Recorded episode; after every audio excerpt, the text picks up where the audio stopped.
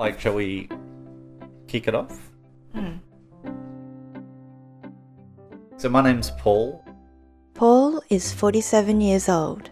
I originally grew up in Sydney and moved down to Canberra in 2012. with his growing family that needed more space. And Canberra had job opportunities and a better lifestyle for young families. The move brought him here, to this very house where we're having this conversation.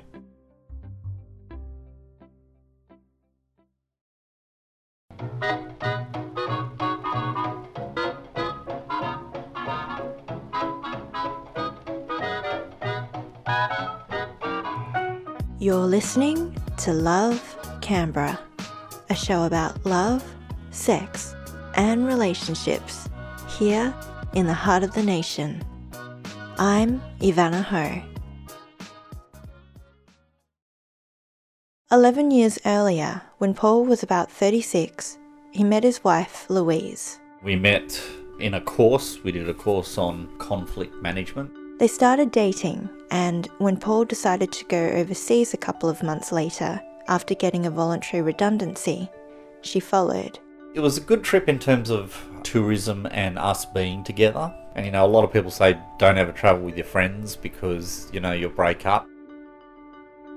We obviously didn't break up and we had a good time together. But the trip didn't go quite as planned for Paul, who'd hoped to land a job overseas and stay there.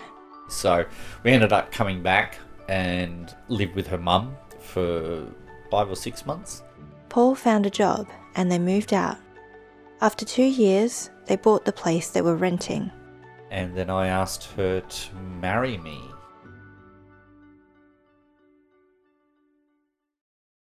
I didn't think about it at all. We were in a cafe and it was just, I looked at her and I said, Louise, will you marry me? I think I asked her to marry me a couple of times. I remember thinking I should get down on bended knee, and we were somewhere, and I went to go down bended knee. And, you know, she's only a little girl, and she'd literally, you know, and I'm a fairly big guy, and she literally just picked me up so, so that I, I wouldn't embarrass her in the restaurant. We talked about what that meant. Louise was always much more courageous than me emotionally. You know, I tend to just sweep everything under the carpet and not want to talk about anything. You know, and Louise brought up issues around things like kids, and that was really important to her. And up until that point, you know, I had never really pictured myself as a as a dad. It wasn't something on my list of things to make happen by the age of, you know, 37 and 5 days.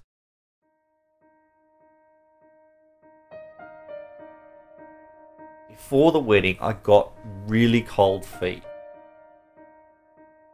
You know, oh, is this the right thing? Am I doing the right thing? Because I hadn't really thought it through. I just sort of went, you know, let's get married. I, I want to marry you. Um, but then all the all the thoughts started coming, obviously, and I had really cold feet up until up until the day. And then once we were married, that was it. I was happy. I was content. I I had no issues with becoming a dad or having children.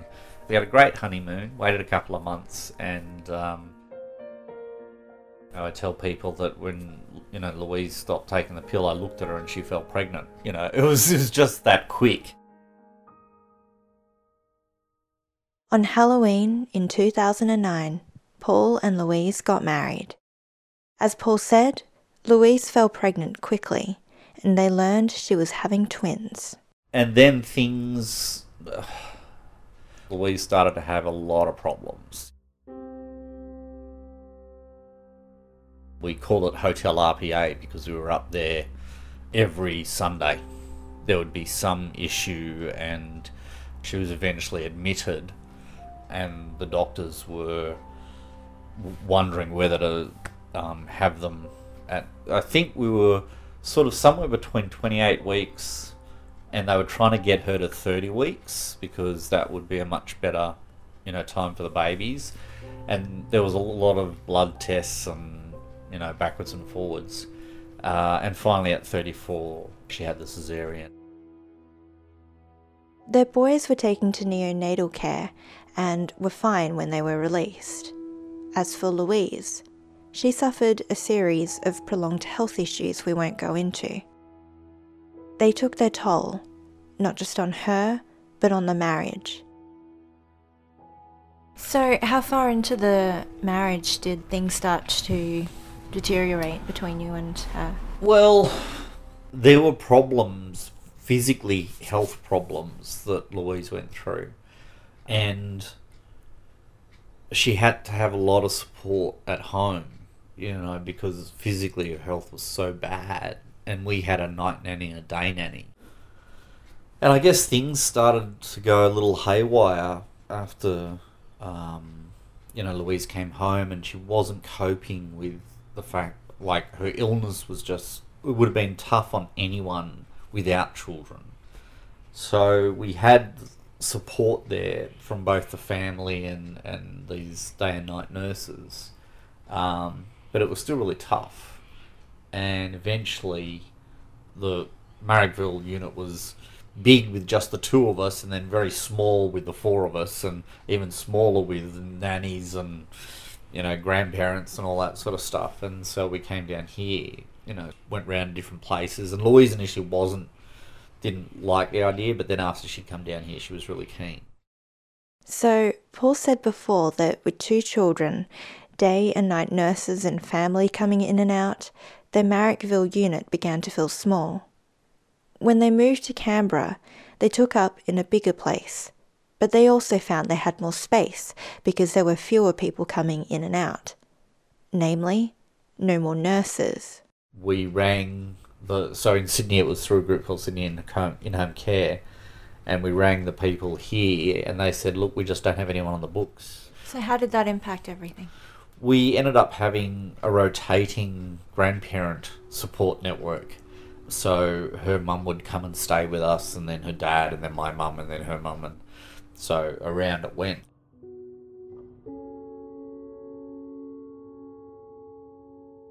I guess that started to go seesawish in 2012, and uh, we went to Relationships Australia and tried to do some mediation, and that was okay, but we had a great lady who we both, you know, we went and saw together, and then she had to leave, and the next lady was like, "Oh, I think Louise is probably too fragile to do group sessions," so she was just seeing Louise, and so there was nothing there for me. And Physically or emotionally fragile? Both, both, um, physically and emotionally. Um, you know, obviously on a on a roller coaster ride and then eventually I, I just I just found I couldn't take any more, and um, and you know I, I got her and and um, she went over to her mum's and you know we we started the process of, of separation.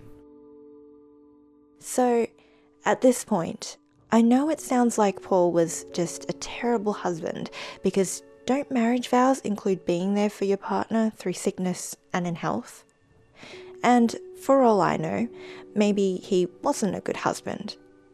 But in this case, he mentioned off mic that there were other things going on that led to the deterioration of their relationship. The dissolution of the relationship was something Paul didn't take lightly. On the contrary, its end hit him hard. That really screwed with me mm. mentally. Um, because this was obviously someone that I had planned to spend the rest of my life with, and uh, and it just became too hard. You know, it just became too hard. At what point, though, did you realize that you couldn't do it anymore, and why? It, it was a snap decision, and it wasn't a snap decision. You know, uh, a few months earlier, I came home and asked for a trial separation because I felt that I that our marriage wasn't really a marriage anymore. It just seemed to be a series of like a not a boarding house, but it just seemed that everybody we were just having this house of people that were coming in and out, and we weren't having a, a, a relationship ourselves, and and so it just yeah, it just deteriorated, and and then uh, one of my boys got um, uh, had a respiratory thing and was up in Westmead. Her mum was up in Sydney, and uh, and so she went to Sydney with the boys, and then they they went into Westmead, and I jumped on a bus as soon as I heard went to Westmead. And over the couple of days that we were there, we lived at the hospital together, and it was just me, her, and and our boy, and we reconnected, you know. And I asked her please to come back, and sort of begged her to, you know, um, if she could come back and and we give it another go. Um, and that's when we started going to Relationships Australia. There was a period there where it it shouldn't have been a surprise, but the actual act of separation, you know, was a surprise. It just sort of happened. It was like one of these, you know, um, one of these things that just come out of the blue. And and then you know Louise was outside the house, and um, her mum came, and you know it was it was fairly dramatic. Um, and and the first couple of months, first couple of years were were hard. You know, our our relationship had deteriorated to the point where we were, you know, not able to to function even as as sort of um, as parents. And uh, and then because there's no consent orders and all sorts of stuff there was a lot of there was a few shenanigans that went on. Uh, and I guess the only thing that I could say about the divorce in terms of um, silver lining is that the boys were about two and a half. So they were, I feel, I don't think Louise does, but I feel that the boys didn't really know what was going on.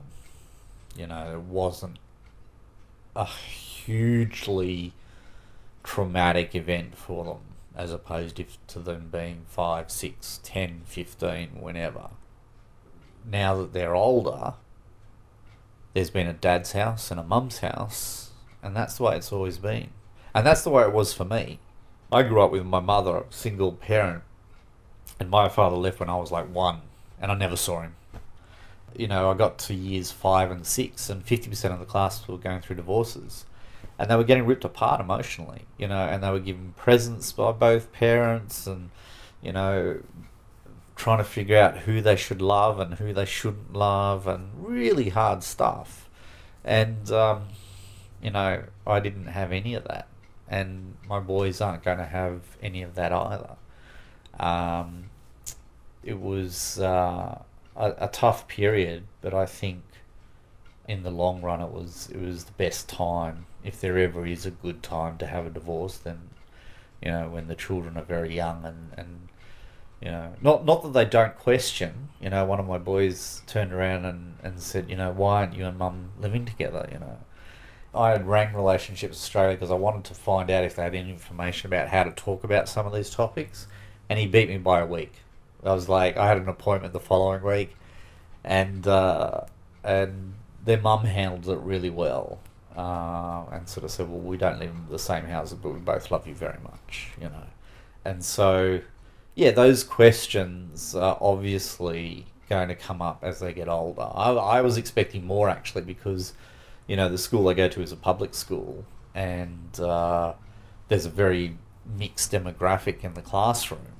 And so you're going to have some kids that are single parent kids but have a good relationship with their with both parents. You're going to have some kids that are single parent kids that you know, the parents can't talk to each other. Um, and they have to drop off at police stations. And then you're going to have kids that have great families, um, brothers and sisters, cousins, uh, mum and dad, and Christmas is a wonderful time. Um, and there's only one Christmas, not three. Um, and so there's a huge spectrum. Uh, so yeah, the the boys were doing okay, but uh, but they are questioning. Sure. You know some of the things that are going on.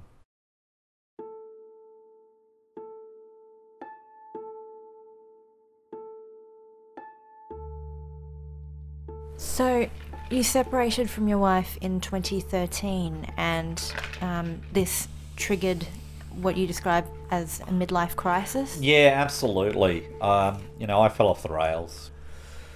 I'd go to work. I told my boss. Um, I went to Woden Mental Health and got a psychologist. Um, and you know, I'd go to my team meetings, and then I'd go to the library and sleep for an hour or two.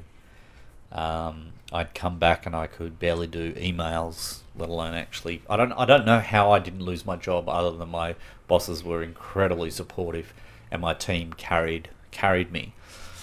Um, you know, I was doing all sorts of stuff. Uh, I was down at uh, what is it, Sim Simston, Simston, Simston, like Symonston. Symonston, yeah. You know, with the government housing down there, and I was going to get like a, you know, like um, cargo um, a cargo container type unit, like just one long thing with a bathroom, um, because I didn't think I was going to have a job. I didn't think I, I thought I was going to lose my job, you know.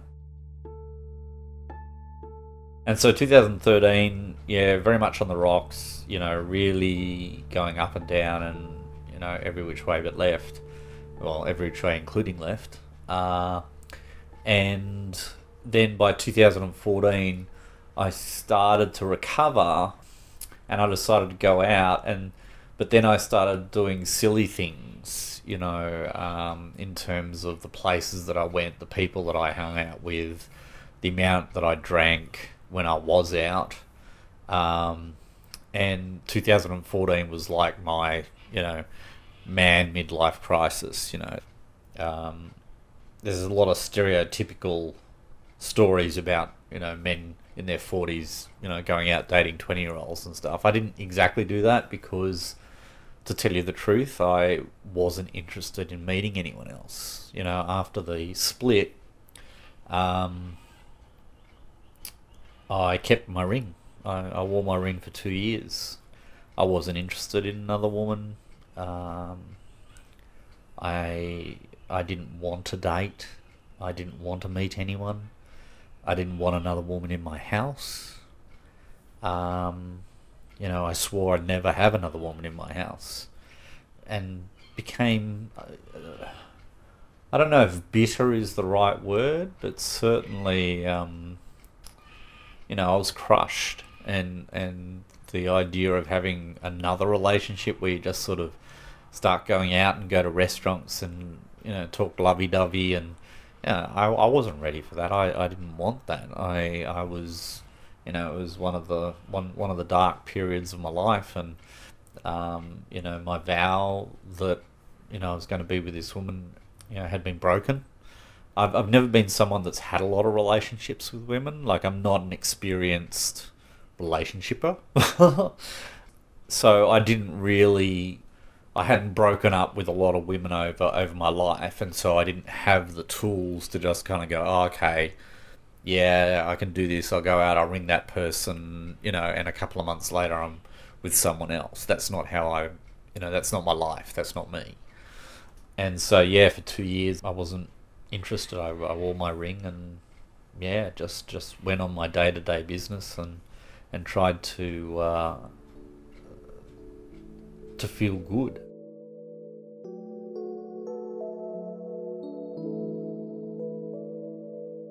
In terms of keeping your ring on, was that sort of a signal to other people that you were taken and that, you know, so then that would. Uh, Absolutely.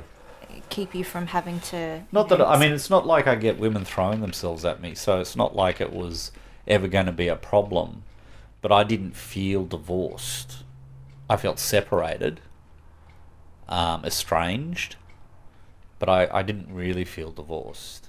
You know, um, you know, I kept the ring on, maybe maybe in some corner of my mind, in the hope that perhaps, you know, that I could get together with you know my ex partner.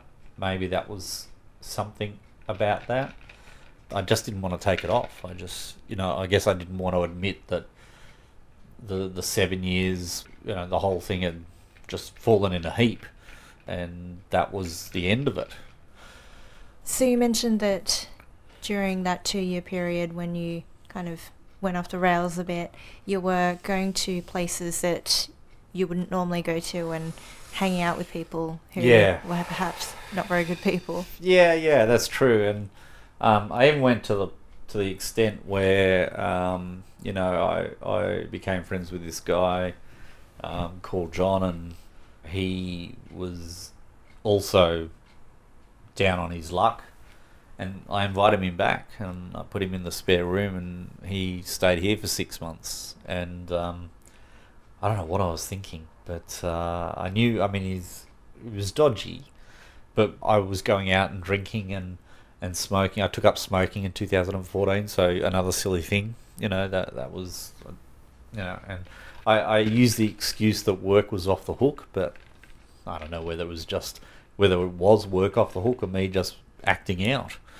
Um, and so you know, John was here and he was like a mate, and we'd go to the pub and you know we'd get drunk together, and so he lived with us and he did nothing. You know, he didn't look for a job. He didn't, you know, he was scabbing off, you know, my generosity, and so those sort of things, you know, where you look back and you go, why did I do that? How could I make those sort of decisions? Where else did you go apart from the pub?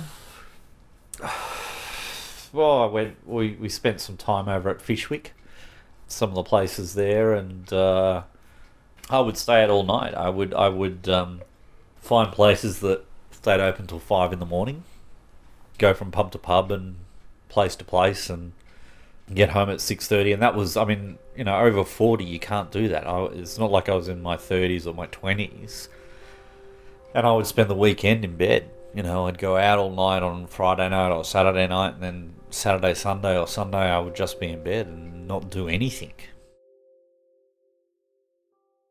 It was a silly time. I'd go out every fortnight because we ended up having the boys not week on week off. It was it wasn't quite like that. But when I didn't have the boys, I would go out and just waste the weekend, you know. And then I grew out of it in 2015. It became boring. Like the whole scene became quite boring. Just started staying at home and and John left. He just left. Period. And apparently he was going to get married to some Asian girl over in I don't know if it was Singapore or somewhere else, but you know he was on the on, on his computer all the time to to this girl overseas. And I've never seen him again. Uh, and it doesn't that doesn't worry me at all.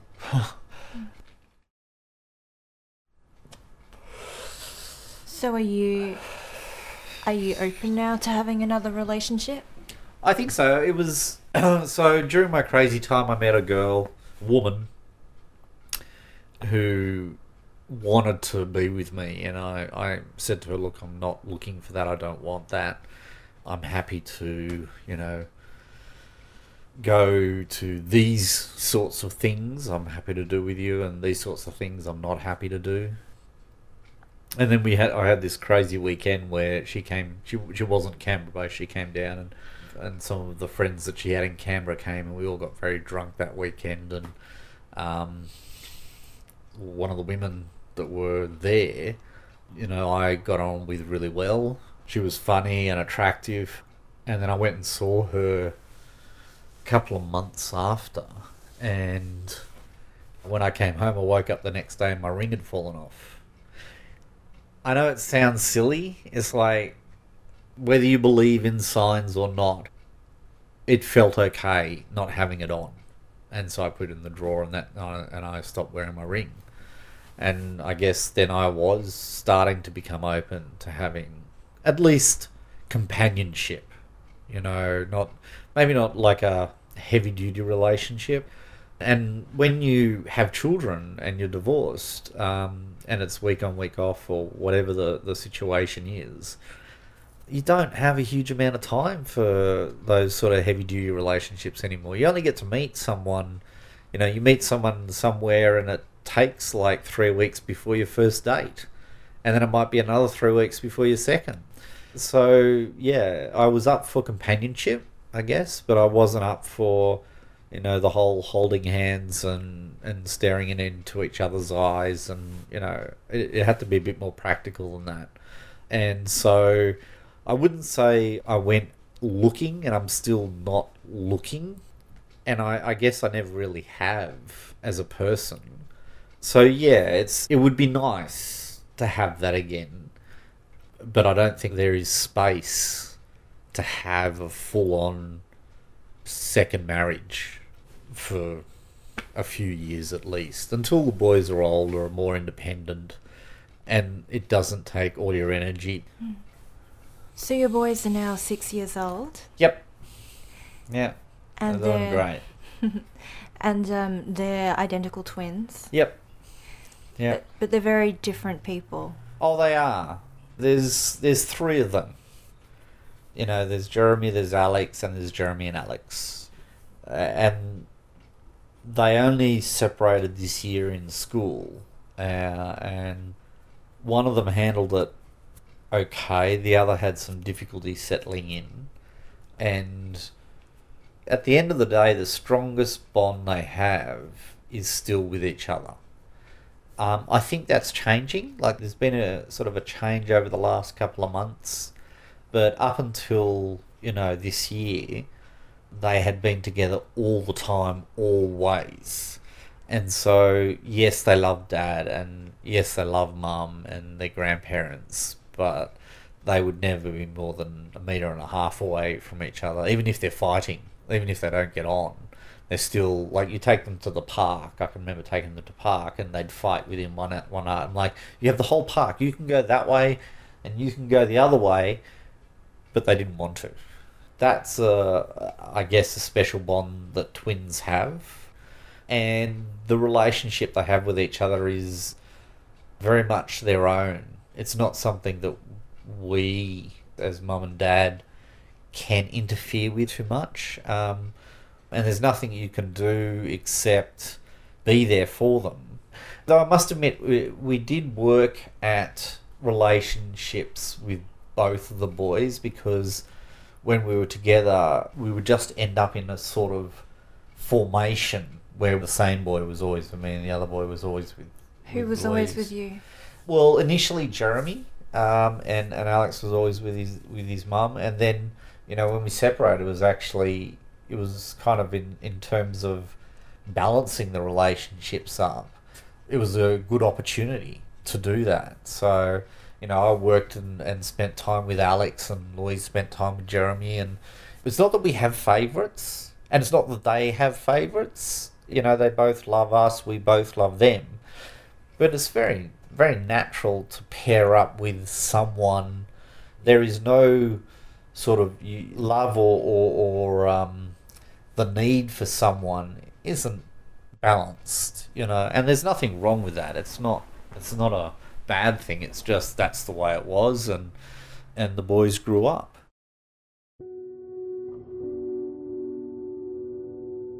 Shortly after the move to Canberra in 2012, the twins were diagnosed with ASD, autism spectrum disorder. and Louise was the one that picked up on it. Like, uh, I didn't realize that they needed to know certain number of words or what their stage of development was. You know, I just sort of put it down to them being premature and boys and twins, and you know, it'll all work out in the wash.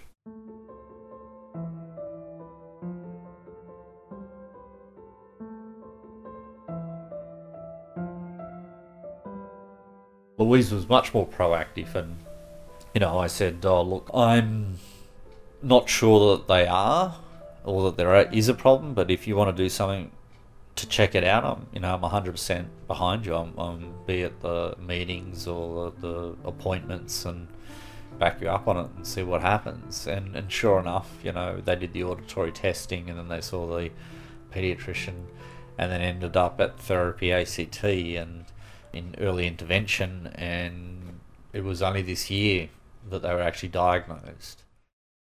It was like a long time coming, so we both knew that that was on the cards. And that, I mean, even though we knew that that was going to happen, it was still a bad day. And I say that not because being autistic is a bad thing. I was I, I say that because being labelled is a bad thing, you know. And once you're labelled as being on ASD, you've got that for life. You know, it doesn't matter if you're 35 and running Apple with three kids and a relationship, you know, in a house and all the kit and caboodle. You never take that label away.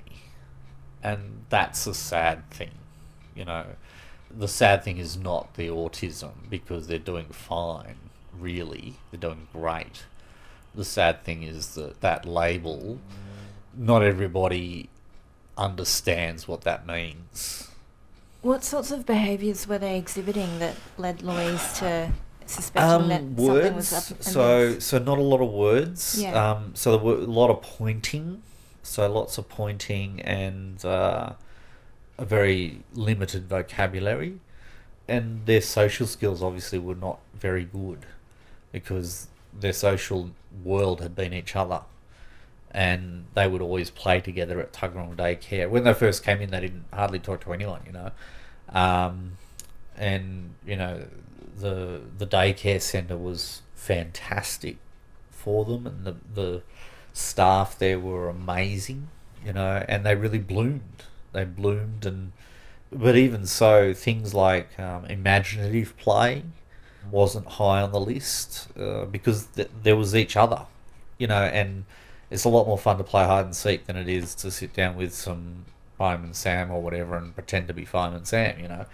Um, but they they used to call it Asperger's, so you'd have like high functioning autism would be fall into the category Asperger's, but they've done away with that. It's it's now just ASD, and that is so true because there are some days where you look at them and you think there's nothing wrong with them; they're doing great, you know. And there are other days where you think, oh my god, that's going to be a real problem.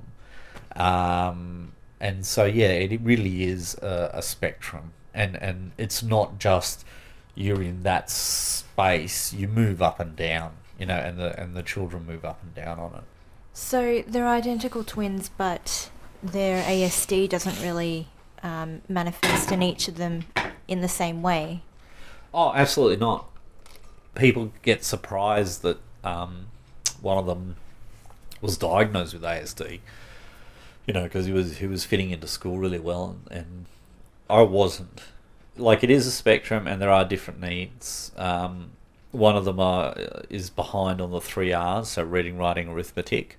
Um, you know, struggling with some of his emotions, but very much independent, very much himself and the other one is kind of still finding himself you know still finding what it means to be and and to be independent and has more anxiety. And some of those are harder to deal with. I mean i've i've been wanting a child psychologist for a long time not so much just for the kids but also for me. Because there are situations where things just go like that just boom. And I used to find it hilarious when people say, the children don't come with a manual. I'm like, well, we've been having children for six billion years, so you know someone's got to have written a book about it more than once. But it's not that. It's it's that your child doesn't come with a manual. It's not it's not a general thing. Yes, that you know you can read a book on how to feed your kid, but it's that your child and their personality and their mind and their emotions don't come with a manual. You don't know what's going to happen you know, in five minutes. And that's part of their diagnosis of being ASD is that their emotions are difficult for them to deal with. And so I wanted a child psychologist to help with that. Um, but again, very difficult uh, to find in, in Canberra. So you say that their emotions are difficult for them to deal with. How can you tell that? How, how do they show that? Oh boy. Um, you know, one of them wants whatever the other one has. So if one of them has a blue car, he wants the blue car. And then if one of them picks up the green car, he wants the green car. There's that sort of inability to just detach and do your own thing. Is that a twin thing or is that an ASD thing though? I think it's a twin thing, but the problem is that the ASD aspect of it is exacerbated. you know, I was saying earlier there's three personalities. You know, there's the boys individually and the boys together. And if you separate them, it's a lot easier to get them to do, you know, just reading or writing or, or just to be calm. When they're together, they tend to press each other's buttons. You know, and if one's settling, the other one's not, brings the other one up, and the other one goes, you know, and that aspect of it, um, the autistic inability to relate to other people or recognize social cues that a lot of people recognize means that it becomes really hard. So there is that both the twin aspect and, and the ASD aspect.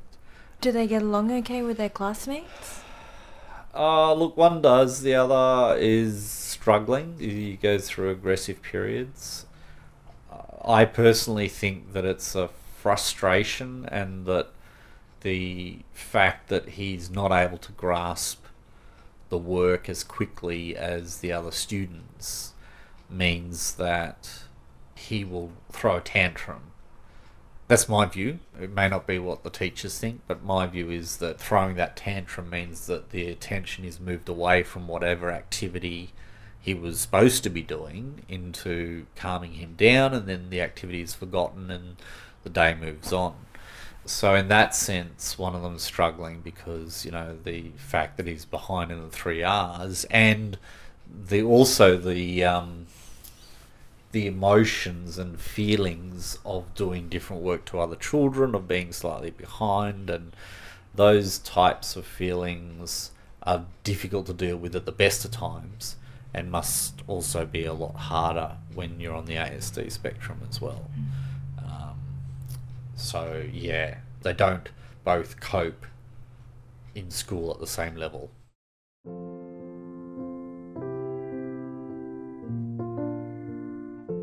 The thing is that I believe that it's going to take a few years, but I believe they will catch up and feel normal and not have to have this label of ASD impacting other people's perception of them. Because it's still a stigma. At some point in their playground, you know, as they grew up in recess or lunch, and some boy would find out about it and start shouting at them and putting them down because of it. We haven't really had the conversation about being on ASD or what ASD means. Probably just hasn't come up. But if they can ask the question, then they deserve an answer on what that sort of means for them. And and also to let them know that it's probably not something they want to tell everybody or their mates at school and it's sad that I have to do that, but I, I think that um, that society and you know, it's not kind. It's not you know it's not um, accepting. It can be really cruel. So I want to prepare them for all the things that could possibly happen mm. in school. I understand that you've enrolled them into um, Telopea and that you'd like them to learn French. Oh, look, that's look, that was one of the things that every parent has fantasies about their children, right? And I'm no different. And my fantasy was in Canberra. There's a unique opportunity um, in that there are schools that do the international baccalaureate and there are bilingual schools, and there are also bilingual schools that do bilingual or the French version of the International Baccalaureate. And I thought that would be so cool for my children to do, right? It would be Australia generally is fairly myopic and, and closed down in sort of an island mentality. But being bilingual is a, a, fact of life for most of the world's population because they have borders with lots of other people and I've been to Europe, I've travelled, and, and I know the value of having a second language. And yeah, it was one of those things that you fantasize about your kid learning French, doing the international baccalaureate, and then, you know, heading off into whatever oyster that is out there for them, as in the world is your oyster. And I rang up Telopea. I, I, I rang up um, quite a few places, uh, the Alliance Alliance de Francais or something or other, the French school.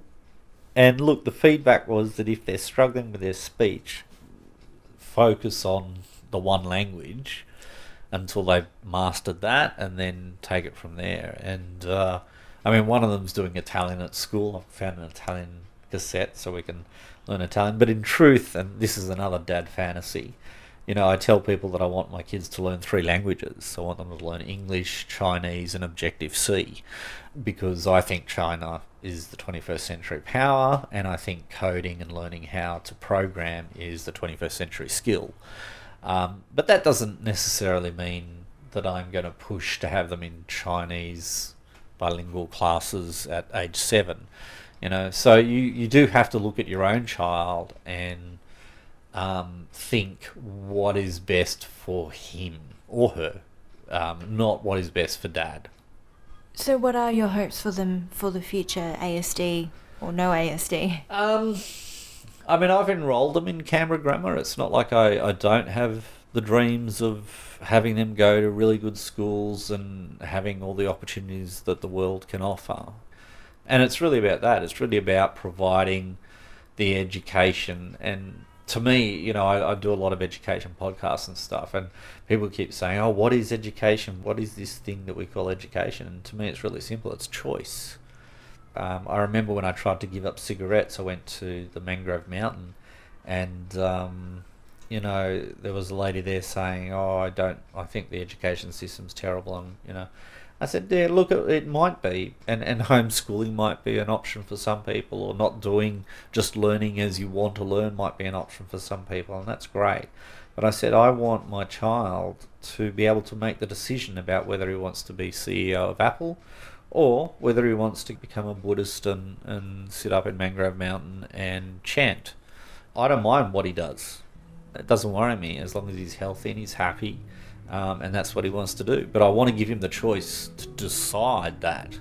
If he wants to be a pilot, then I want to give him the choice to be able to make that decision and make it a reality. Um, so my hopes and dreams for them are, are simply that: that I give them enough guidance and give them the opportunities to choose the life they want to lead.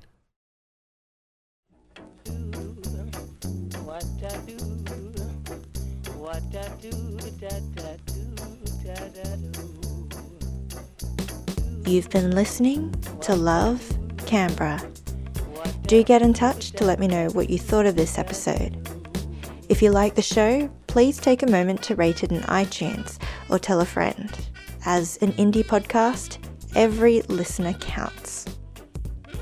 You can find me on Twitter at LoveCBRPodcast and by email at lovecanberrapodcast at gmail.com. As always, the theme music is by Proletaire. Details of the interstitial music are in the show notes. That's it for now. Thanks for listening.